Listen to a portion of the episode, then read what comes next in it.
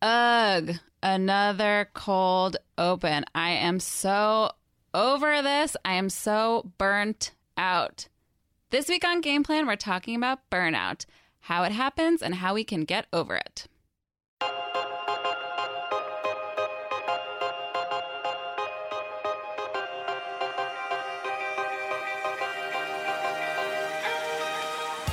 Hi, I'm Rebecca Greenfield. And I'm Francesca Levy. And this week on Game Plan, we are talking about burnout. And I agree with your sentiment. Ugh.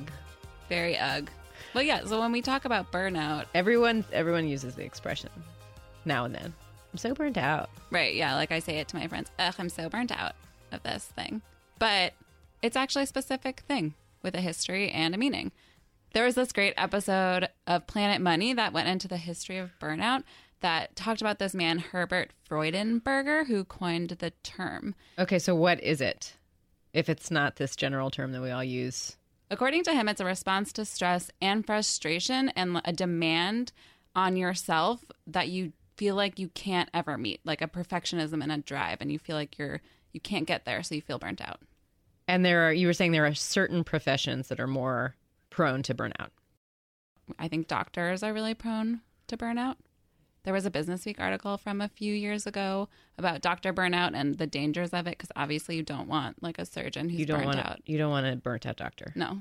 There's a 50% chance that a doctor is burnt out, which is 10% higher than the general working population. That's terrifying. Yeah. And you can see why. Like, they're in a high stress field and they want, they always want to do the best for their patients, ideally. Right. It's associated with, like, not only people who work hard, but people who are in fields where they work a lot with people, right, and have kind of a lot of emotional investment in their job. Yeah, another example in that Planet Money episode was customer service workers, I guess. I know there's a very high turnover rate at call centers because it's a really high-stress job and people are yelling at you. Right, your whole job is just to hear people's bile and anger at you. Yeah, and if you think about, it's kind of these jobs where you can't ever do it perfectly. There's always going to be somebody who's mad at the customer service person. There's always going to be a problem with a patient. It's not just like, you're filling out some spreadsheet and you do it and you're done and yay, you finished. Although that's a nice segue into the more general use of the term, because you can feel burnout in any kind of job, right? Like, you don't have to be a humanitarian on the front lines or a service employee who's dealing with people all day. You can get burnt out of that spreadsheet job. Is there something you'd like to share with us? Has there been a moment you felt burnt out? I definitely feel like I usually just like hit a point in time after being at any job for about like 2 years where I hit some kind of wall and I start to feel a little burnt out, even if the job hasn't changed that much. I think especially if the job hasn't changed that much. And then, you either push through it or you kind of reevaluate whether that's the job for you. But it does seem to be like a creeping thing that happens to me over time. I don't know. Do you ever feel burnt out? So I think people who work in online media like we do get burnt out pretty easily, because the internet is so all-consuming and stressful, and you feel like there's always a news story that you have to be responding to, and the internet doesn't sleep. Yeah, it's very demanding, and you're like only as good as your last, as a reporter or an editor, you're kind of only as good as your last story, the last thing that you produced. And so it's not like you can ever really rest on your laurels. Yeah, I felt the most burnt out in my first writing job, which was one of those like nonstop blogging jobs. That was just like you wrote 6 posts a day and went home and did it all over again. And that seemed unsustainable. Yeah. It's really hard. And I think that the thing about burnout is that it's like a feeling. It can lead to other things. It can lead to you not being as good at your job, or you're not trying as hard, or, because that lack, you can feel less committed to it and then less inclined to try really hard at it. But it starts as just like kind of like a nagging feeling in the back of your mind, where you used to be more excited to get up in the morning and go to work. And then it slowly builds up. Like, the longer you go without dealing with it, the more it's likely to actually like affect your work. Yeah, and that's the problem, right? Like, the problem with the doctor burnout, for example, is then they make more mistakes, and nobody wants to be in that position. Right. But yeah, and then you don't want a burnt out doctor or airline pilot No, But, you know, and then, like, the stakes are lower for someone like us. But, yeah, then I start writing less. My stories are not as good ideas, or anybody in any office. You know, there's this term that HR people love, engagement, which I hate that term. But, yeah, it's a buzzy word for just, like, how emotionally invested in your job you are. And the more people are engaged, the better companies tend to do. So I imagine if you're burnt out, your engagement is pretty low. Right. Engagement is important, and so is not doing more than you can handle doing. And sometimes that's really hard at jobs because so many demands are put on you. But then there's like a type of person that puts a lot of demands on themselves and ends up burnt out. And it's actually what our guest today has written extensively about and done tons of research on. Yeah, so Adam Grant is our guest today, and he is a Wharton professor and the author of a super popular book from a few years ago, Give and Take. And in it, he talks about the two general types of people at work, the givers and the takers. The givers tend to be better workers and better for companies. And as you can imagine, they're the type of people who give in an office. So like you said, they might be prone to burnout because they overextend themselves. And that is what Adam has done follow-up research on that we are going to talk about with him today.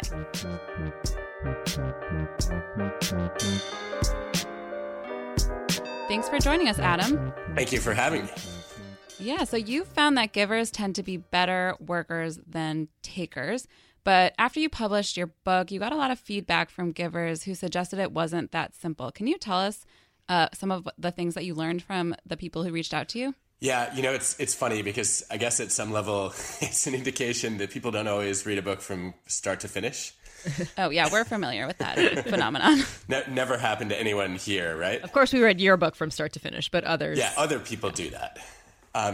You know, it was funny because I originally wrote the book, you know, with this paradox as the hook. And I said, look, you know, if you compare givers and takers, and, you know, most people falling somewhere in the middle as matchers saying, you know, I try to trade favors evenly and I'll do something for you if you do something for me. What I'd found across studying engineers and salespeople and medical students was that the givers were actually the worst performers and the best performers. And they tended to be overrepresented on both extremes. And I started the book with that paradox and then, you know, originally had written the second chapter about why so many givers burn out. And the consistent feedback then was that that people read to be inspired and uplifted, and they really don't want to open a book talking about burnout. So I moved it to chapter 6, and then a bunch of people didn't read chapter 6, which was all about the differences between, you know, why some givers burn out and others are on fire. So when that feedback came in, I was like, please skip ahead a few chapters. So can you tell us why givers burn out? I think there are three systematic mistakes that givers make, and this is where my thinking's gotten refined quite a bit since writing the book. So if I had been clear about it then, I would have said, basically, the differences are about who you help, how you help, and when you help. So what we see with failed givers is that they want to be generous, and they end up helping all the people all the time with all the requests, which is a great way to exhaust yourself completely, right? You never have time to get any of your own work done. You're overextended. As you start helping, you get a reputation for being a nice person, and then pretty soon, no good deed goes unpunished. And so what we see with successful givers is that they make thoughtful choices about who they want to help. So they say, look, you know, I'm not going to help everybody equally. There are takers out there, and they're willing to take as much as I'm willing to give, regardless of whether that's fair. So if somebody has a history or a reputation of selfish behavior, I'm going to be more cautious with them and reserve, you know, my biggest acts of generosity for people who are generous or fair themselves. And that's kind of the first distinction that's critical, right? Don't help everyone equally. Mm. I was curious if it matters, because it sounds like, you know, one of the key things is deciding whom you want to give to. Does it matter why you give? Like, does it matter if you're doing it for totally altruistic reasons, if you just love the idea of helping other people, or if you're doing it, like, will you be more burnt out if you're giving for one reason versus another? Yeah. So this actually is a nice segue to the second factor. So the people who give out of a sense of obligation or out of a sense of altruism are much more likely to burn out than the ones who give because they enjoy it and because they care about the people that they're trying to help. And so, you know, I think that altruism turns out to be a huge mistake because people just end up sacrificing themselves for others. And they say, yeah, you know, I realize that this might hurt me, but it helps other people so much. And the sad reality is that the more altruistically you give, the less you're able to give because you end up exhausting yourself. And the people who gave the most consistently were the ones who said, look, I'm going to zoom in on the 2 or 3 ways of helping that I enjoy and excel at so that giving becomes more energizing than exhausting, but also so that I'm making a unique contribution and I'm helping in a way that's meaningful and effective relative to my knowledge and skills. And when they did that, they were able to sustain their energy. They had more to give. They gave in ways that had a bigger impact. And they also had a different reputation because instead of being known as a jack of all trades, somebody that you could bother anytime, they got known as somebody who had really specific expertise, and you only wanted to go to them when you were seeking something that they could offer that was really valuable. In a regular work environment, it seems like you can get pigeonholed, and it's not even necessarily about selflessness. Like if people realize that you're good at something, they're going to ask you to do more of that thing that you're good at, and that might not be your favorite thing to do. So how can people in their jobs make their jobs more about doing what they want to do and thereby steer themselves away from burnout? Well, I think the key is to figure out the overlap between what you enjoy giving and what other people need. And it's not always the first set of requests that you get, right? So, you know, especially if you look at the data, women are particularly likely to get stuck with the office housework, the taking notes, the planning meetings. And you know, the sad reality of that is that I don't know very many people who enjoy doing that work. But when you're new and you come in and, you know, maybe you're the lowest status or most junior person in the group, you know, that task tends to fall to you. And then people find that you're organized and meticulous, and then you just get stuck with it. Right. There's also like a sense of obligation too. Sometimes when you see something isn't being organized well, you just want to go in and fix it. And then everyone's like, oh, that person's the organizer. But it could just be that kind of obligatory selflessness you were talking about that you kind of want to avoid. Yeah, I think that there are a few ways to try to get around that. One is it's always easier to say no when you have another offer to make, right? So if you follow Adam's lead, you know, I see this really frequently in my own daily inbox, which is, you know, people reach out all the time for career advice, and I'll write back and say, look, I don't even feel comfortable giving advice to people that I know, and you know, I think that if you're interested in help, here are the 3 ways that I feel like I have something to offer. And if you have that list handy, people respond pretty favorably, you know, because you're not being rude.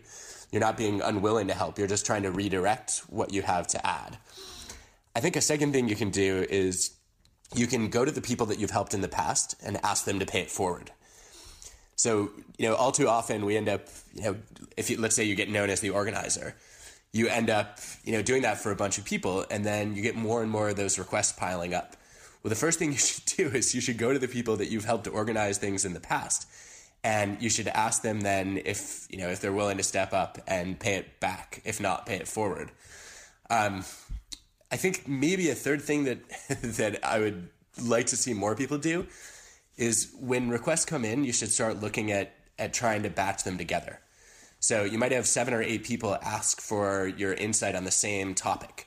And instead of having one-on-one conversations with each of them, you should invite them all to lunch and answer all their questions. And not only are you then having the conversation once as opposed to many times, you're also connecting them together and trying to build a community of people who are interested in, you know, in tackling the same problem, which can help them even more.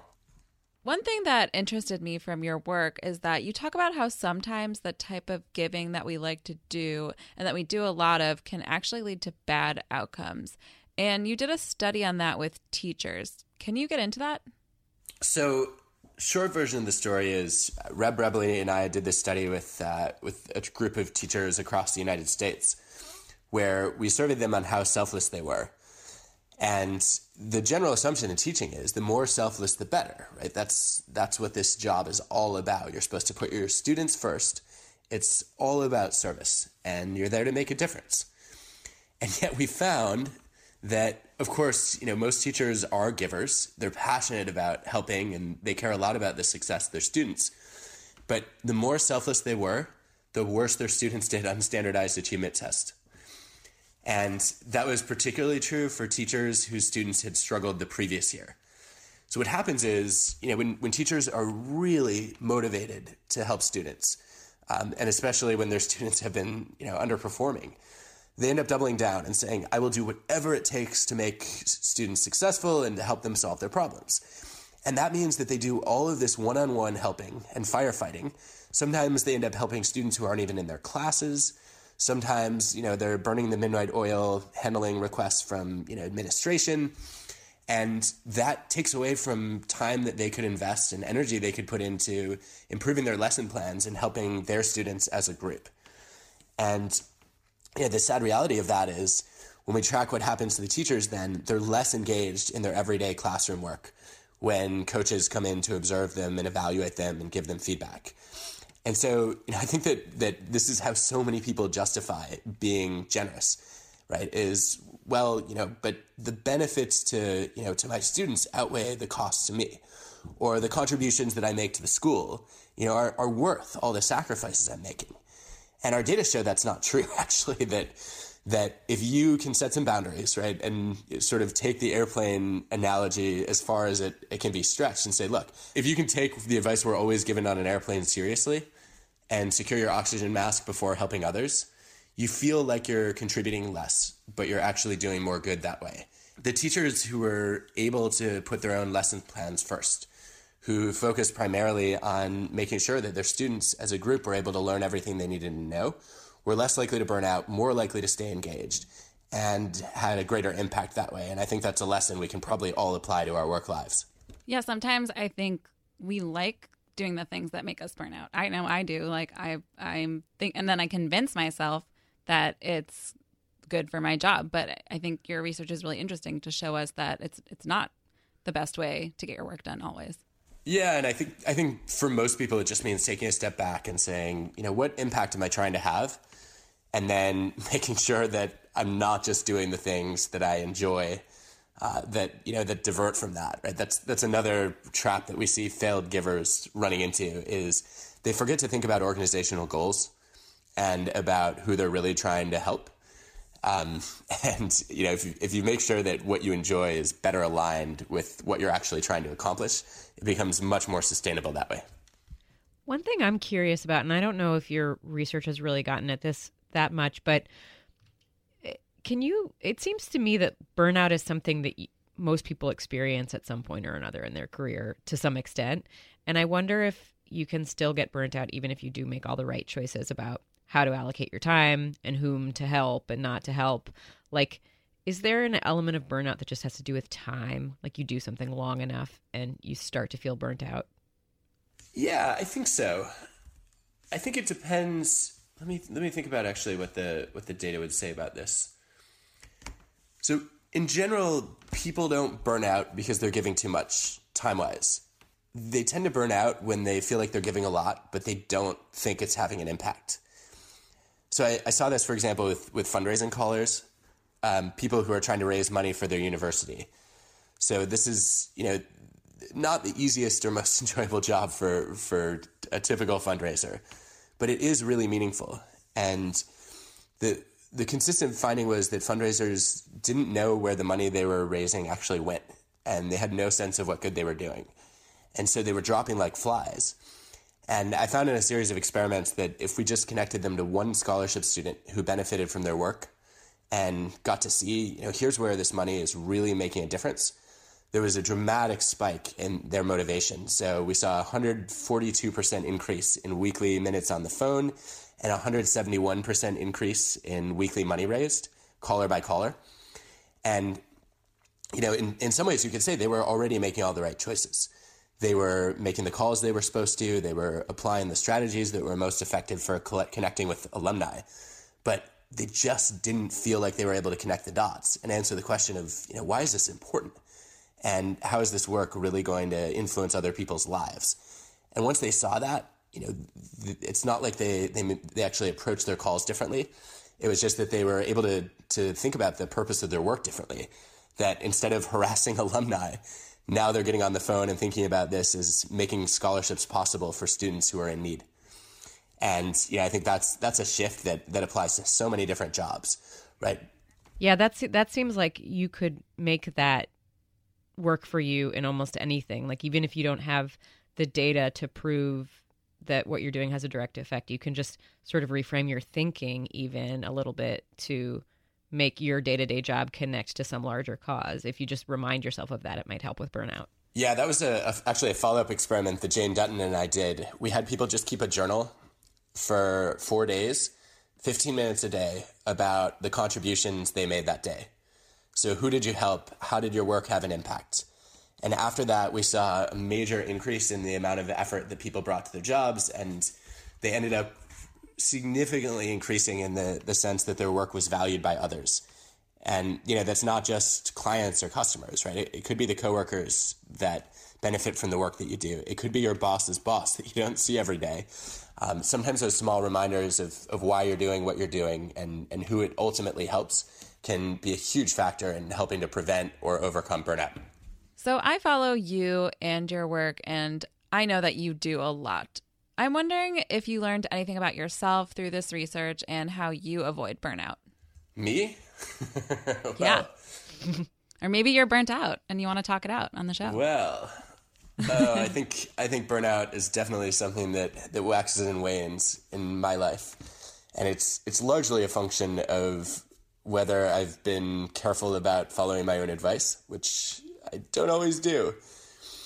So, you know, I think for me, what matters most is this third choice that we didn't talk about yet. So we talked about, you know, being careful about who you help and how you help. I feel like I've gotten pretty clear about my priorities there. So, you know, I put family first, students second, colleagues third, and everyone else fourth. And, you know, that's led to some hard choices, right? If you ask some of my colleagues, they'd probably say I was less of a giver than my students would. And, you know, I had to realize that I don't have enough hours in the day to help everybody who asks. And so, you know, when I have to make the choice, I didn't become a professor to help other professors. I became a professor because I wanted to have an impact on students. So that part is clear. You know, in terms of how I help, I've basically identified two things that I love to do. One is that I really enjoy sharing knowledge about work and psychology. And I spend way too many hours reading esoteric journal articles about, you know, studies. And I feel like if somebody has a question, like, has anybody ever done research on? If that has to do with work or human behavior, there's a good chance I've run across it at some point. And it makes me feel like I'm not wasting my time reading these arcane pieces of data. And then the other is I also really enjoy making introductions. If there are two people that can help each other, I feel like I get to, you know, I end up connecting with a lot of industries, and very frequently I can find somebody in, you know, in a field or in an organization that somebody else is excited to learn from, and vice versa. The place where I feel like I often struggle is the question of when I help. So, you know, I've learned over and over again in my own research, and there are lots of other scholars who have documented this as well, that successful givers set aside blocks of time where they're going to get their own work done, and they don't allow interruptions, right? No calls, no meetings, no answering email during periods where they're trying to be productive. And then they have separate windows set aside to try to be helpful. And the way that I've tried to manage that is, you know, I basically only go into campus when I'm teaching or I have an event. And the other days I work from home. And that helps a lot. But even then, there are still lots of requests for, you know, for phone calls, for interviews, for podcast interviews. Yeah, you know, occasionally. And then there's also, you know, the challenge that when I am on campus, there are more requests than I have time for in the day. And so what I often end up doing is just expanding office hours on those days. And that means, you know, after our kids go to school, I leave the house. So, you know, I might head in to campus around 8 a.m. and I'll stay there into the afternoon. And I don't even have a minute free, forget eating lunch. I don't have a minute free to check my email or find out if there's anything I need to catch up on. And so I get home at night after our kids are asleep, and I have 3 or 4 hours of emails to answer. And then, you know, I basically playing catch up the whole next day as opposed to doing the work that I was supposed to do. And so I think what I need to do moving forward is be more proactive about saying, look, I need to schedule, you know, stop times as well as start times for meetings. I need to make sure that, you know, I have time set aside even during those, you know, busy days. Paul Graham would call them manager days as opposed to maker days, you know, where you're back-to-back in meetings. I need time to check email and to, you know, sort of firefight day by day. And then I probably also need to have like some calibration on how many hours in those days I can handle for meetings, which I'm not good at forecasting at all. That all sounds very stressful, and yeah. I am shocked that you're not more burnt out. And really, thank you for taking the time to make time for this. Yeah, this was really helpful.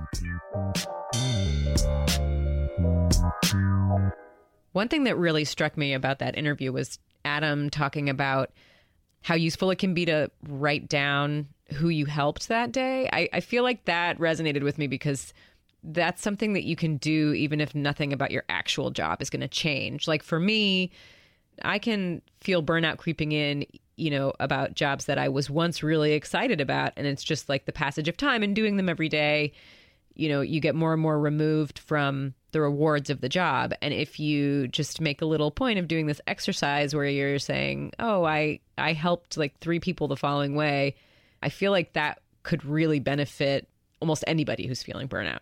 It's funny because when I heard him talking about that, in my head, I was like, oh, so basically you're just telling me not to become cynical about my job, which that sounds great, but it's really hard. Yeah, that's totally impossible. Yeah. And not everyone's job has purpose. Ugh. But that's the thing. It's like you can probably find it, and most people aren't taking the time to look for it that hard. And it might not be in the obvious ways that you're thinking of. Like, yes, you're going to keep having the frustrations that you have about your job, and your job's not always going to feel that important. And not every job is as important as every other job. But I could sit down and write down, like, today I helped another editor come up with a headline for a story. And I don't know, probably 2 other things. But then they wouldn't have been things that I normally think about at the end of the day and like pat myself on the back for. So maybe just like building up those little bits of self-feedback over time would be enough to kind of reset my thinking about it. I don't know. I haven't tried it. All right. I'll try not to be so negative about this strategy. Yeah, Becca. Be more like Adam. Be more like Adam. All right. And now it's time for Half-Baked Takes. Half-Baked Takes. All right, Francesca, what is your not fully formed idea for this week? Okay. My half-baked take is a modest proposal. Perhaps you've heard of Summer Fridays. I have. Yeah. The leeway some people get during the summer months to take the occasional Friday afternoon off. Well, I have a possibly even better idea than Summer Fridays. It's called Winter Mondays. Go on. For many, many professionals, we're now entering a stretch of the winter that is not only like the bleakest time of the year weather-wise, but it is this long period where President's Day has just passed and we don't get any real like federal holidays off until Memorial Day, possibly. Some people get Good Friday off. But anyway, it's a bad time. There's like a lot of cold, a lot of hours to work, and no holidays. If you have vacation days, use them for at least 2 Mondays during this stretch, and you will reward yourself with a couple of long weekends you can look forward to during this very sad time of year. And they should be Mondays and not Fridays because that's a double reward. You get back to work and you only have to work 4 days. Winter Mondays, think about it. I think it could really take off. What, Becca, is your decent idea that's not that great? I love your half-baked take, by the way. Thank you. Because I love vacation. My half-baked take is an amendment on an old half-baked take that I did already. Oh, okay. So I don't remember if you were around for this, but I had a half-baked take about how you have to have a strategy when choosing a stall in the bathroom. Remind us. So basically listeners. I was like, if you have a stall, like I have a strategy where like I'll go to the end one on certain occasions and a middle one on other occasions and try to space it out. My amendment is that it is rude if you are going into the bathroom and there are many stalls available to sit next to me, right next to me in the stall that I picked. Pick a stall that's at least one away. Yeah, that's an invasion. Yeah, don't do that. So that's my like the buffer stall. Yeah, the buffer stall. You need to have that. You need a buffer stall. So that's my, I guess, like refining of a half-baked take. Yeah. Maybe it's becoming quarter-baked. Yeah, it's dangerously getting close to a take. Yeah. Okay. I'll stop now. Yeah, I'll stop right there. Yeah. I'll stop right there. No more on that. Otherwise, you're going to have to actually write a story about it. Oh, man. Okay. And that was Half-Baked Takes. Half-Baked Takes. Thank you for listening to another episode of Game Plan. You can find me on Twitter. I'm at RZ Greenfield. And I'm at Francesca Today. You can tweet your half-baked takes to @GamePlan, or you can call our brand spanking new Half-Baked Hotline at 212-617-0166. And if you like this show, please head on over to iTunes or wherever you listen to podcasts to rate and review and subscribe. We read every single one of them. There was a new one recently. We loved it. It was great. We loved it. This podcast was produced by Liz Smith and Magnus Henriksen. Head of podcasts is Alec McCabe. And we'll see you next week. Bye.